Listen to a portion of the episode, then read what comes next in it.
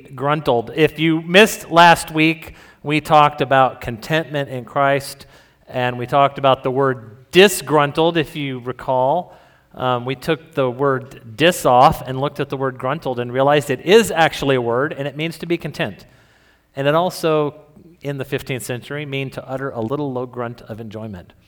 Um, a couple of us might have done that on Wednesday night. A couple of us might have done that last Sunday. I discovered, Lydia and I were talking this week, that I make a little, a little grunt of satisfaction when I taste something good. I, I didn't realize it, but I'll like, mmm, mmm, oh. there was another time I did it. When was it, honey? It wasn't just for food. There was another time I did. I don't remember. But uh, you try to ignore, she tries to ignore the, the grunting. We've reached the end of the book of Philippians. Um, we're, we're at the Amen. Uh, 22 weeks, six months, because we had some time in there for uh, Christmas and some other things. Uh, it was a longer journey. I said to some of you, it was a longer journey than I expected. I've taught through Philippians before in a past church when we lived in, in Montana, and it, it only took 17 weeks. This time it took 22 weeks because every time, I don't, I don't I know that some of you experience this. Every time we open the Word of God and read it again, something new comes out. Something new is apparent. And so there was a lot of new, in spite of the fact that, I've, that some of you have read this before, I've taught there before, there was a lot that was new. We're going to start by reading the last uh, verses, last 10 verses, starting in verse 14 of chapter 4 of Philippians. And it says this Yet it was kind of you to share my trouble. And you Philippians yourselves know that in the beginning of the gospel, when I left Macedonia, no church entered into partnership with me in giving and receiving, except for you. Even in Thessalonica, you sent me help for my needs once again. Not that I seek the gift, Paul says, but I seek the fruit that increases to your credit. I have received full payment and more, and I am well supplied, having received from Epaphroditus the gifts you sent, a fragrant offering a sacrifice acceptable and pleasing to God. And my God will supply every need of yours according to his riches and glory in Christ Jesus. To our God and Father be glory forever and ever. Amen. Then he says this Greet every saint in Christ Jesus. The brothers who are with me greet you. All the saints greet you, especially those of Caesar's household. The grace of the Lord Jesus Christ be with your spirit. Let's pray. Heavenly Father, Lord, we thank you for the, the things that you have taught us. You've brought us on a journey through Philippians, um, and we have learned a lot. You have been systematically changing the thoughts and attitudes of our heart, reworking us, reshaping us, and remolding us. And Lord, today, as we finish out uh, this end chapter of Philippians, Lord, teach us uh, what your scripture has for us today, what important takeaways there are. Uh, as Paul had final words for the church in Philippi, he also has final words for us. So, Lord, may we learn them and live them. In Jesus' name, amen.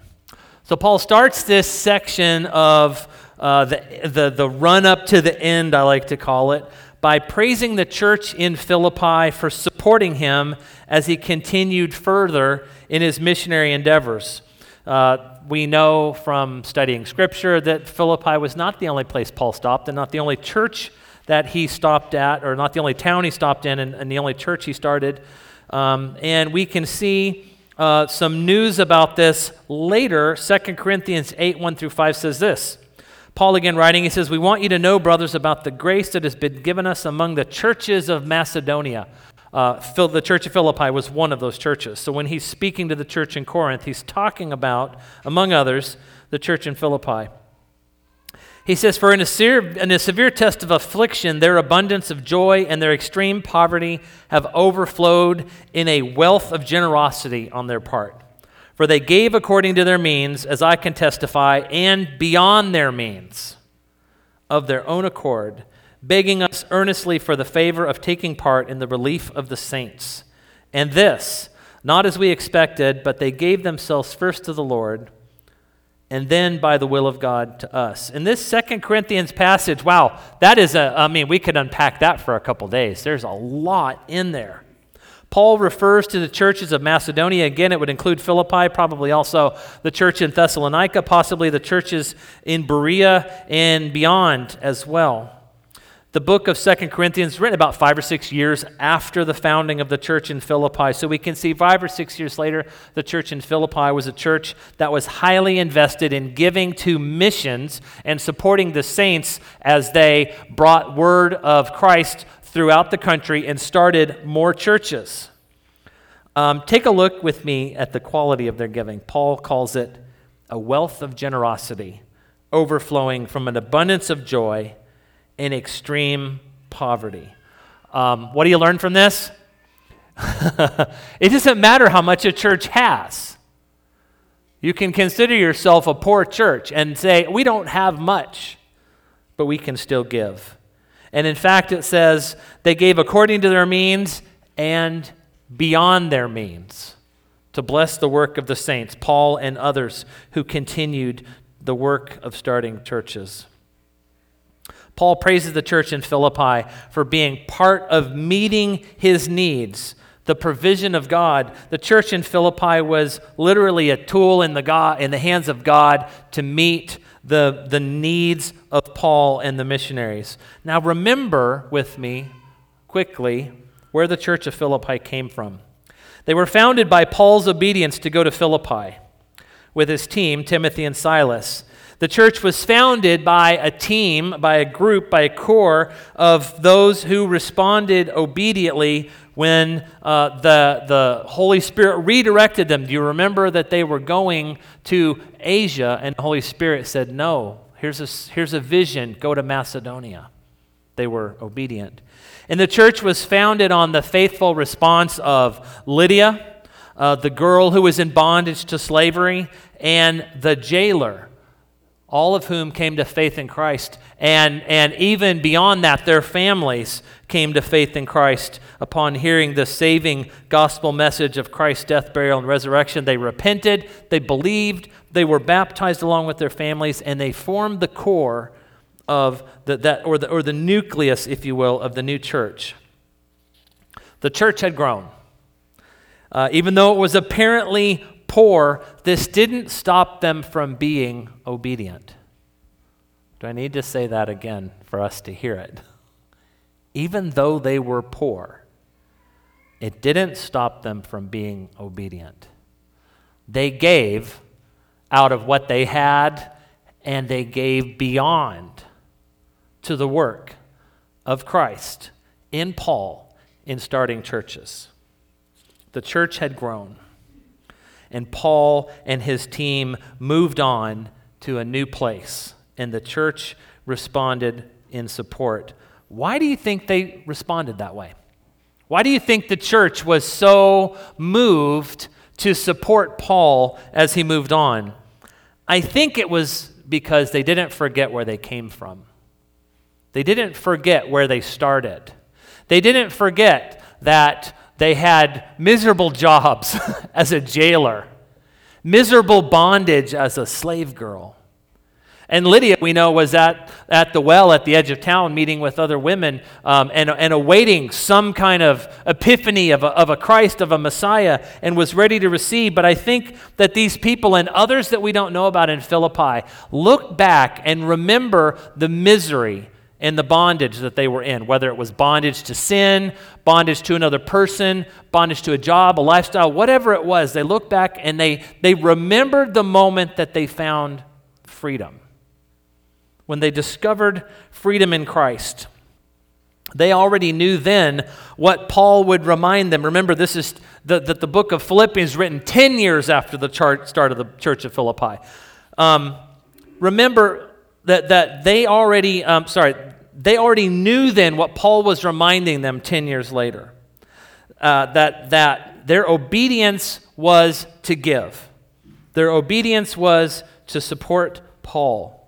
That their part in the greater uh, kingdom growth uh, in that moment in Macedonia and beyond was to give and support Paul as he went. Remember last week, um, what Paul said in, in Philippians 4 10 through 13. It says this I rejoice in the Lord greatly that now at length, he says, you have revived your concern for me. Indeed, you were concerned, but you had no opportunity. Not that I'm speaking of being in need, for I have learned in whatever situation I am to be content, to be gruntled. I know how to be brought low. I know how to abound. I, in any and every circumstance, I have learned the secret of facing, of facing plenty and hunger, abundance and need. I can do all things through Christ who strengthens me. This was Paul's. this was Paul's charter, if you will, his, his life statement. And the church in Philippi became a tool that God could use to strengthen Paul in his need. The faithful church was used by God and was part of why Paul could say, I can do all things through Christ who strengthens me. Did you catch that? The church played a part in that. Paul said, I can do all things through Christ who strengthens me. What is one of the things Christ used to strengthen Paul? The church in Philippi. We as a church can strengthen others. We can strengthen missionaries. Uh, this isn't necessarily a missions message uh, that I intended for us to go down this path, but I mean, while we're on the topic, when we give to Lottie Moon, we give to Annie Armstrong, we give to Send Relief, we empower missionaries on the field to spread the gospel. Part of what Send Relief does, of course, is, is um, help alleviate human suffering, but they do it hand in hand with the gospel. The church in Philippi was part of the reason Paul can say, I can do all things through Christ who strengthens me. Paul reminds the church in Philippi and us, by extension, Elmwood Park Community Church, that there's a difference between self sufficiency and God sufficiency. The self sufficient person says, I can only give so much, or I can't give at all, or I'll, I'll give a little and see how it goes, and maybe later I'll give a little more. The God sufficient person, the God sufficient church, the, the Philippian church, and I hope our church, and God hopes every church can give beyond. Why? Because they are not focused on their self sufficiency, they're focused on their God sufficiency. There is a, a tremendous difference between, between trusting yourself and trusting God. That's an amen right there. That's an amen moment. Thank you. Thank you. I mean, honestly, I, I, am I wrong? No. Paul asked the question here is trusting God enough? Is trusting God enough? Can we trust God in our giving and in our receiving to ensure that His purposes are carried out? Do we trust God enough? Paul said, yes. The church in Philippi said, yes. I say yes. What do you say? Okay, good. well, maybe. No, yes. What does the church say? What does the church in Elmwood Park say? Is God sufficient? Is God enough? Or do we need something else? God is enough. Paul says the quality of the gifts of the church that were carried to him in ways that included even our friend Epaphroditus again were pleasing and acceptable. They weren't just okay, but they were pleasing and they were acceptable. The gifts were a fragrant offering, an acceptable sacrifice that was pleasing to God.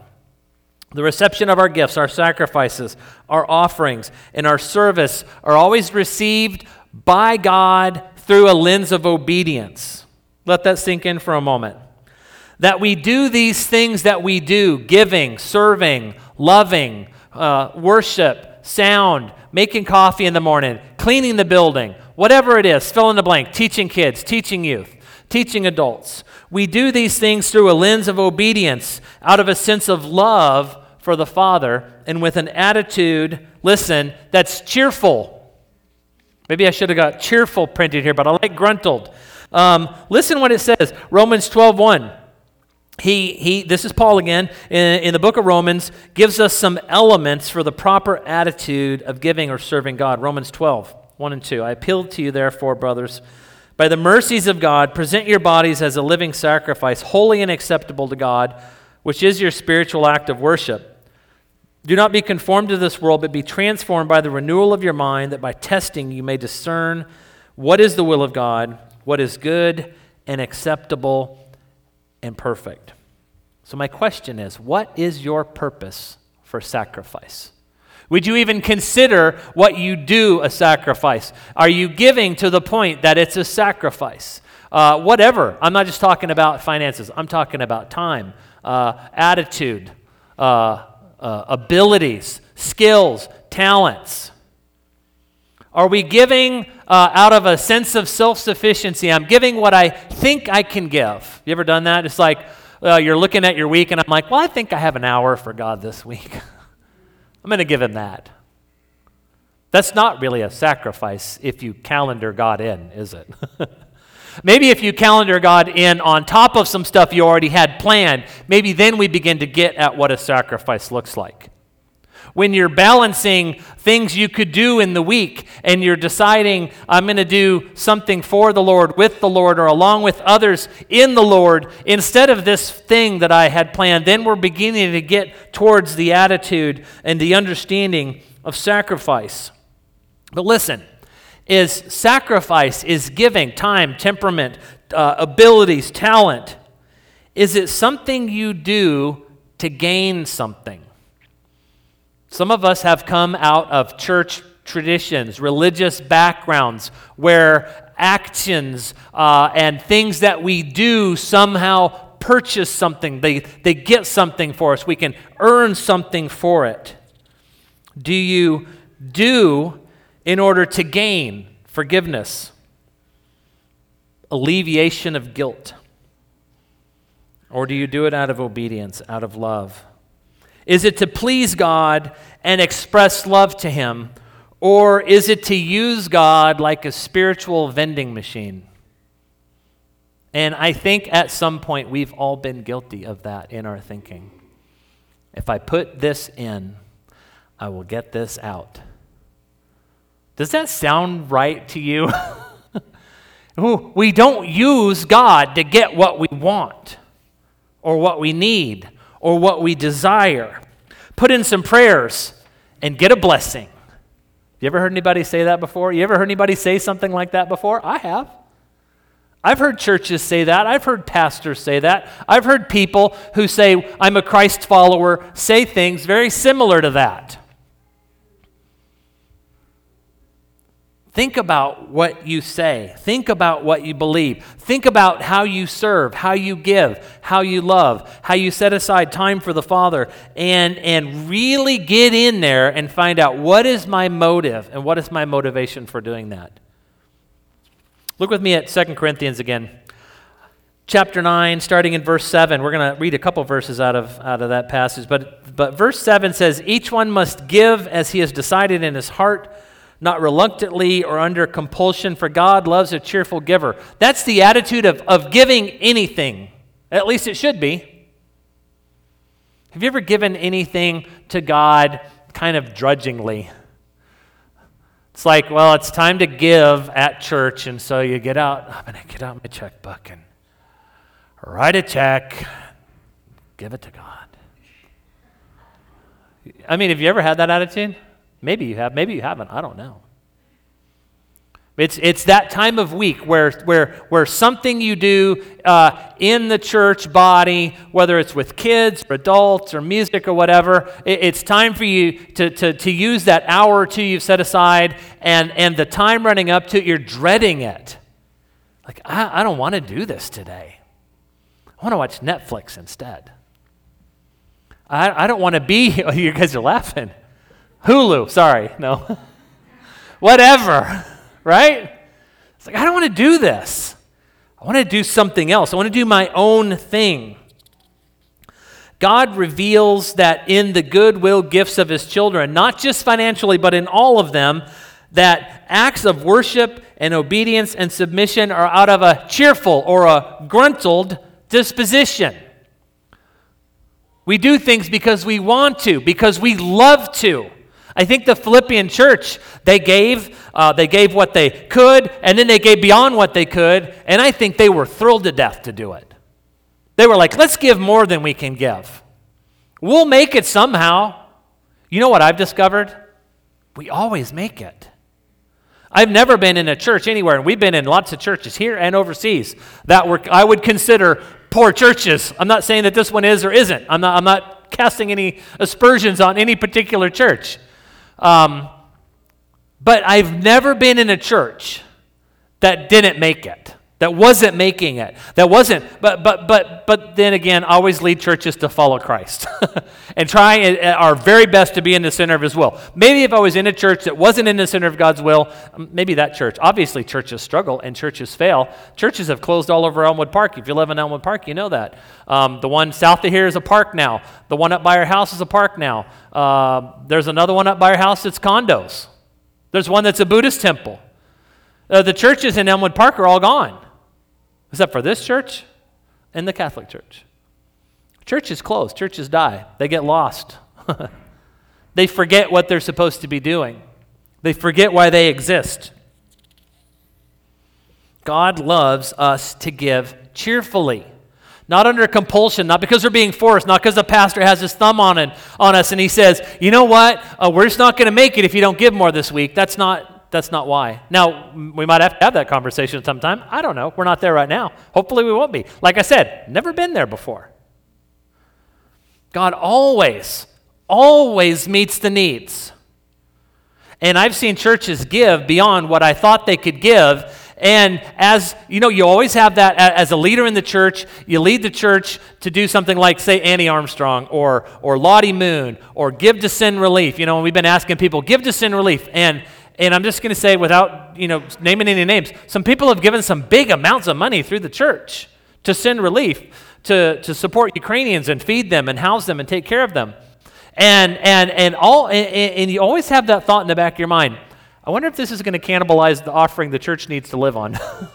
that, that thought runs, I'm just going to be honest with you. That thought has run through my mind before. But you know what always happens? The church gives beyond, somehow, from somewhere. They give what they can give, and then they give beyond it. And that's the kind of church Paul uh, was supported by in Philippi. Uh, continuing in that 2 Corinthians 9, verse 8, it says, God is able to make all grace abound to you, so that having all sufficiency in all things and all times you may abound in every good work. Wow, all, all, all. He, he, all, all, all, right? Remember, whenever we hear those words repeated, all, all, all, any word repeated in Scripture, that's a signal to you of an exclamation point. That's a signal to you that this is important. Paul is saying all repeatedly to make a point. God's able to make all grace abound to you, having all sufficiency in all things at all times, so you may abound in every good work. In other words, God's going to provide everything you need, everything we need in order to make him great. That's where we get lost. Sometimes, as humans, we think God will provide everything for us to make us great. to make my pocketbook great, to make my house great, to make my, my new car great, to make our building great. Take it down to the church level, right? God is able to take all things all grace, all sufficiency, in all things, at all times, that we may abound in every good work. Remember that God is able. If you had to boil that sentence down, the alls, the four alls, into one simple sentence, Paul is saying, God is able. If we are obedient, if we love, if we serve, if we give, if we're cheerful, if we're Christ following,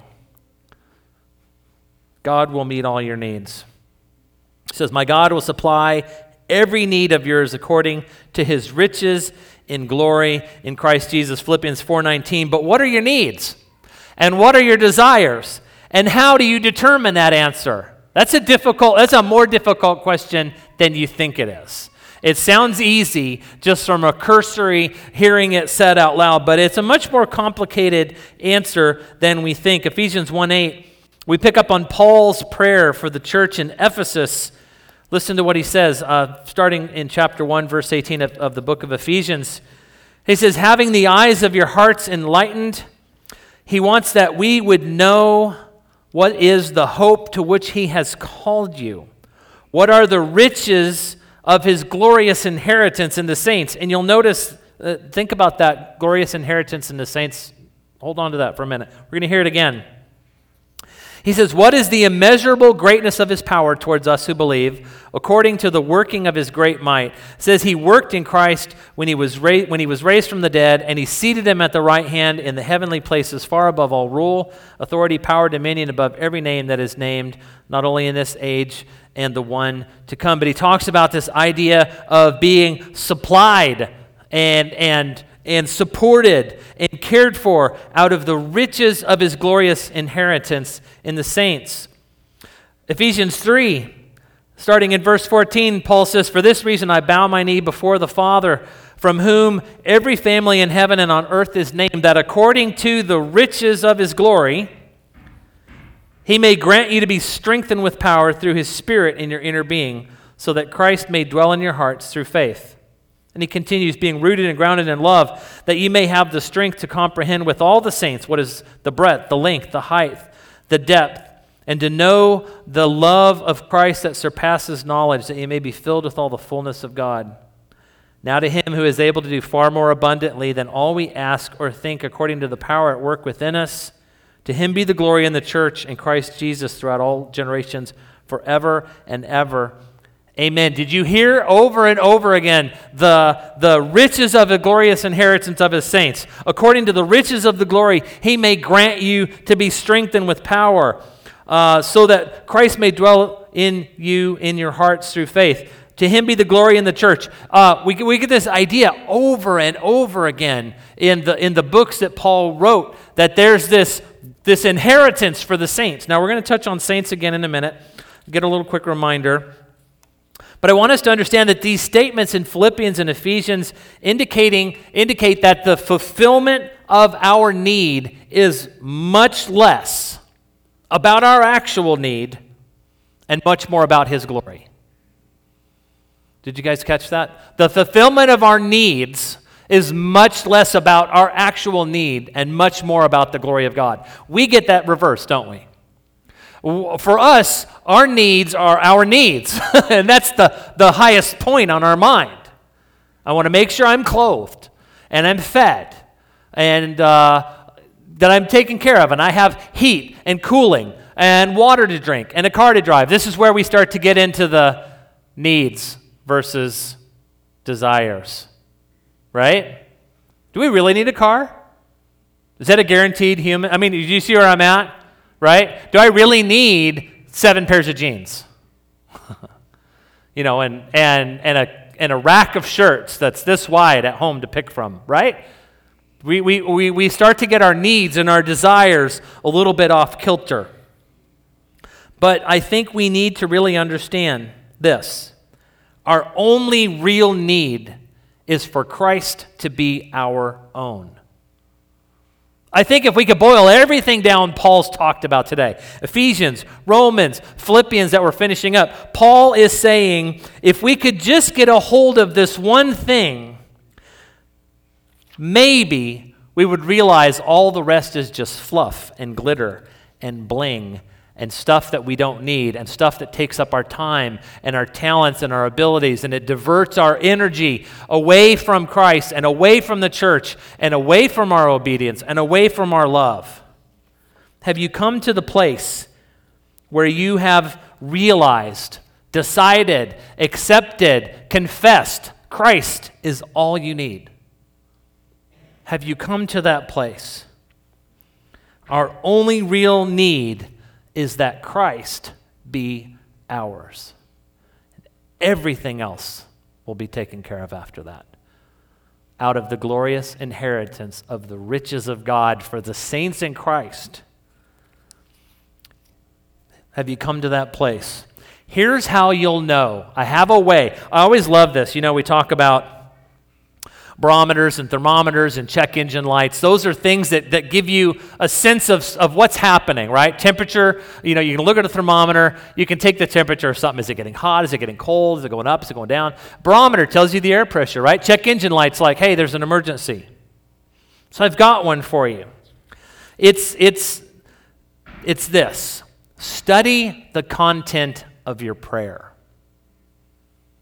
Study the contents of your prayer. What are you praying about? Are you studying? when you study it, it's like, well, there aren't any to, to study. That's a problem, right? There's, there's nothing to study because I haven't been praying. Now, maybe you are praying, but let's study the content of that prayer. Is it selfish? Is it greedy? Is it about me and mine and what I need and want and desire? Or is it about the things of God? Are my prayers filled with requests for others, for salvation, for reconciliation, for redemption?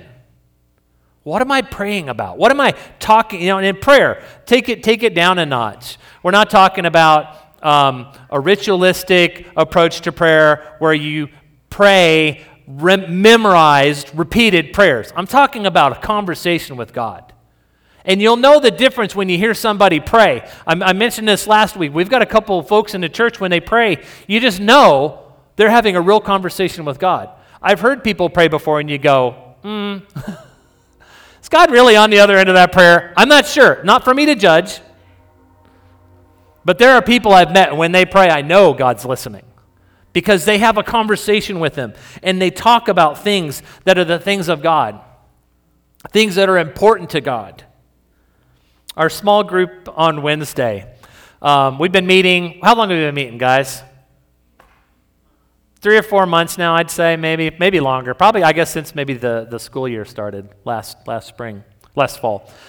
So we. Um, we get to the end, and, some, and, and honestly, I've been struggling because sometimes we, we pray about things that are, that are important, and we have for the last four or five months, but I feel like there was just something on Wednesday. I just felt like we're not really getting to the thing we need to pray about. And somebody in our group was, was sharing a prayer request, and, and I called him by name, and I'm not going to embarrass him, but I said, What do you really want to pray about? And everybody in the room just started laughing. And, and Lydia said, I was, I was like really forceful about it. I don't know what it was. It was just, there was just a moment. I was like, what do you really want to pray about? Just let's spit it out. And you know what happened is the whole, well, at least in my opinion, the whole, the whole atmosphere in that room shifted.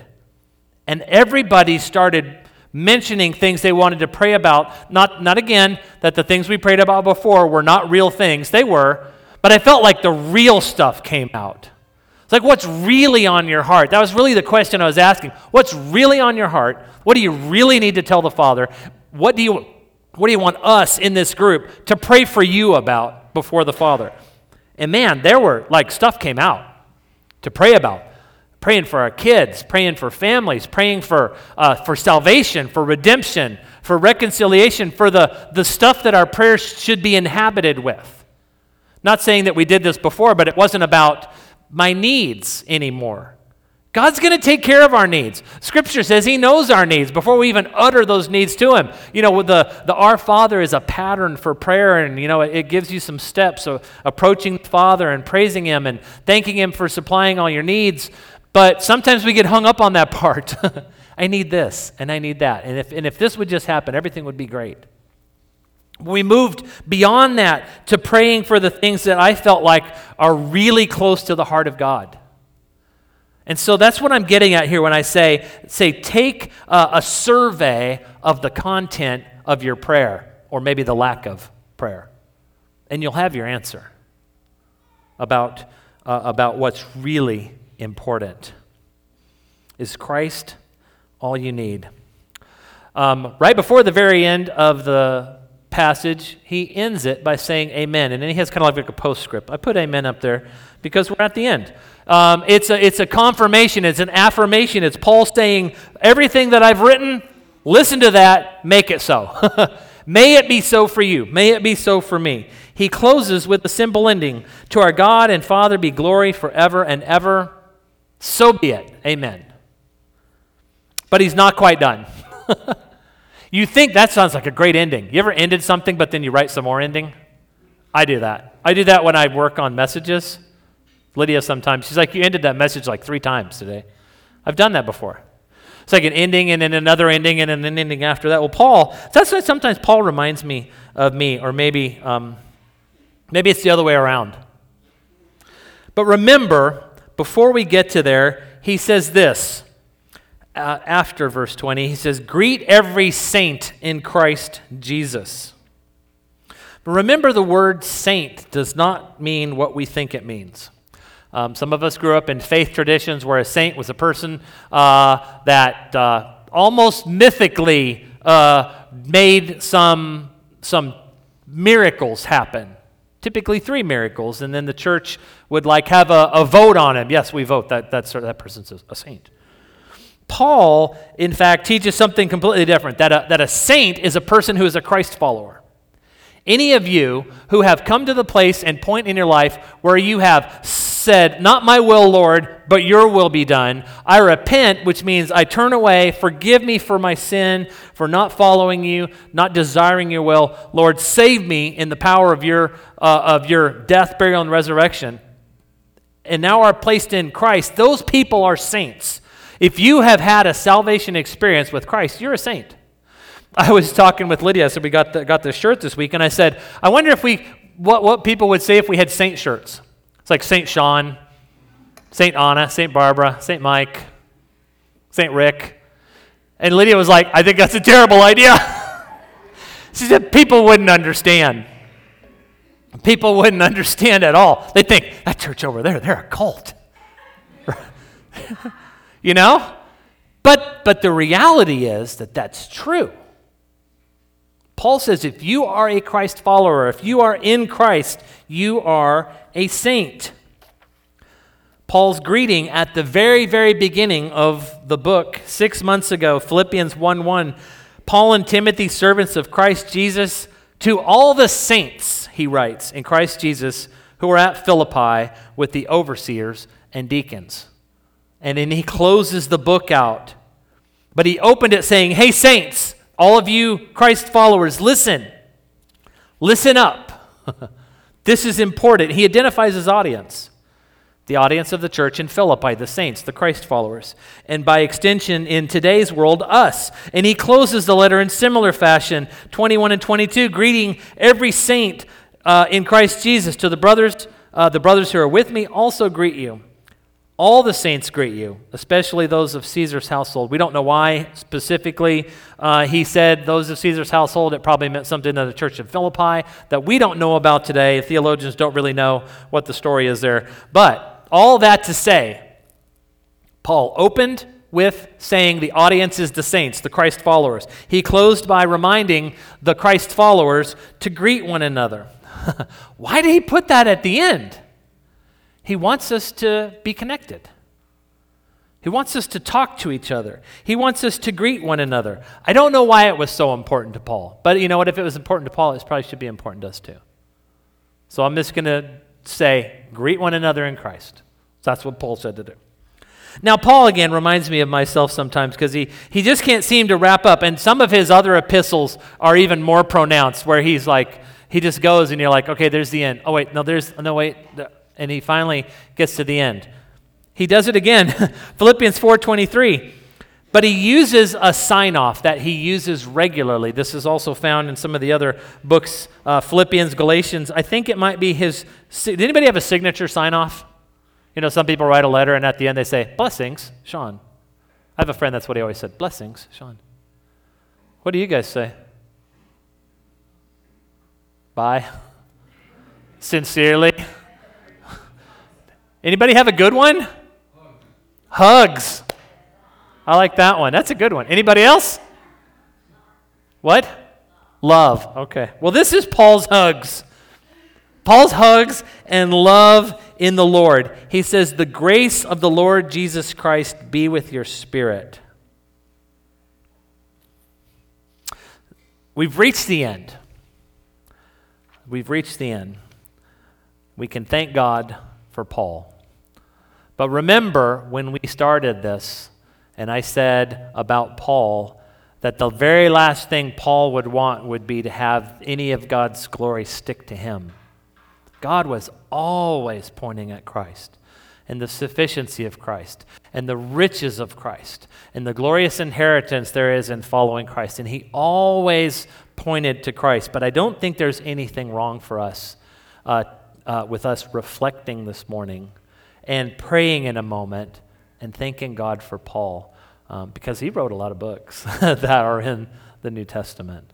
Um, and I don't know about you, uh, the last six months in Philippians has changed me. I hope it has changed you. I pray that it has changed you. If you missed it uh, or missed any parts of it and you want to go back and catch up on it's all on YouTube, it's all on Facebook, the audio is all on our website, it's also on Apple Podcast. I mean, you have no excuse to there's there's so many different ways you could find to listen to this. Um, but again, I don't want any of it to reflect on me. I just said what Paul said. And Paul just said what Jesus said. So, in closing, let's pray. Lord, we thank you, God, for Paul. We thank you that in every way he pointed to you. And Lord, we, uh, we, we thank you for his pointed questions. Man, he was good at asking the difficult question. And I love the question he asks us today Is Christ ours? Is Christ yours? Lord, we know that when it all comes down to it, that is really all that matters. It doesn't matter what clothes we have, what houses, what jobs, what careers. None of it matters. What matters is what have we done with Christ in our life? Do we treat you, do we treat Christ, do we treat the Spirit like a spiritual vending machine? Seeking to get what we can have. That's how a lot of other things in our world work. I put in hours at work, I get paid. I put uh, some quarters in a vending machine, I get a Diet Coke. I put uh, money in a machine at a parking lot, and I get to take my car home. That's not how you work, God. We, we know deep down inside that's not how you work. God, forgive us for treating you as if you worked that way. Forgive us, Lord. And teach us a new way. A way in Christ. A way in trusting you. A way in knowing you that is different from the way the world says it knows you. Lord, Change our hearts. If we today are here and we're, we're hearing some of this for the first time and we have never, we, we wouldn't be called saints in the, in the sense that Paul is using because we don't know you, Christ, as Lord and Savior. Uh, if anybody here today in this room, listening online, listening online later, whenever it is, Lord, doesn't know you would be able to say, Yeah, I'm not a saint because I don't know Christ as Lord and Savior, right at this moment, you can ask Christ to save you. Because it's all about an answer to the question, What would you do with Christ? And what have you done with Christ? Christ is our only real need. And today, if you need Christ, all you have to do is ask. Scripture says if you call in the name of the Lord Jesus Christ, believe in your heart that God raised him from the dead, you will be saved. He also says to count the costs. He says it's going to be different. Your life is going to change. I'm going to mold you and shape you. I'm going to change your attitudes. The thoughts and attitudes of your heart are going to shift. The things that you chased, you'll no longer chase. The things that were important to you will no longer be important. I'll give you new affections, new loves. First and foremost, a love for God and the things of God.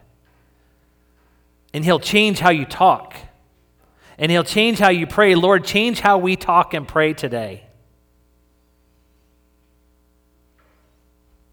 And so, if you don't know Christ, you simply ask and confess, Lord, I've sinned against you.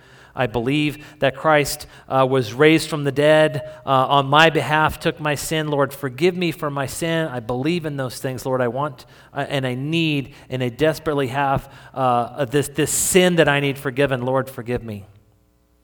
Scripture says He'll fill you with His Spirit. He'll put a mark on you that's a seal, a seal that shows you're His, the, the Spirit in you, Christ around you, and God uh, watching over and caring for us and loving us. Lord, we love you. And we, those of us who have, have come to faith in Christ before and have received Jesus Christ as Lord and Savior. Uh, Lord, maybe we need to think through some things today and take, take, a, stat, take a, a, a status check on our prayers. What are we praying about? What are we talking to you about? Lord, help us to return to our first love, that our only real need is that Christ is ours. Lord, we pray desperately to make Christ ours today. Lord, teach us how to be content. Teach us how to be gruntled. Teach us how to love one another. Teach us how to love you with all our heart, all our mind, all our strength, all our soul, all of everything that we have. That we can love you out of our poverty. We're poor in spirit, but Lord, you're rich. And the riches of, in your, of, of your inheritance in glory in Christ for those of us who are saints is enough. Lord, may it be so. And we pray these things in the name of your Son, Jesus Christ, and we say, Amen. Amen. Amen. Well, the band's not here. Oh, there they are. They were like, we don't know when to come up. Sean might pray the rest of the day. That wouldn't be so bad. Um, we're going to close uh, with the, the song that we sang in Spanish, to Admi